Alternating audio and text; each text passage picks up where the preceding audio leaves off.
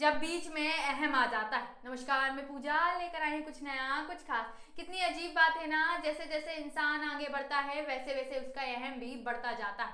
हर इंसान को आज के समय यही वही जानता है, इस दुनिया को समझता है, केवल वही जानता है।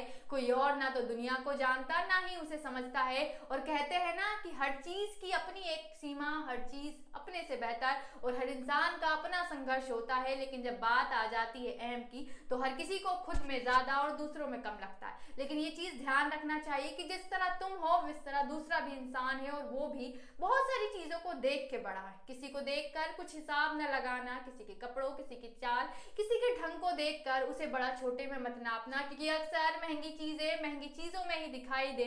ये ज़रूरी नहीं, कई बार सस्ती चीज़ों में लिपटी चीज़ भी महँगी बनती है। इसलिए कुछ लोगों का होता है पेशा महँगी चीज़ों का पहनना, कुछ लोग महँगी चीज़ों में बनने में विश्वास रखते हैं। हर किसी को नहीं चाहिए हीरा, कुछ हीरे की, बनने की ओर आगे बढ़े।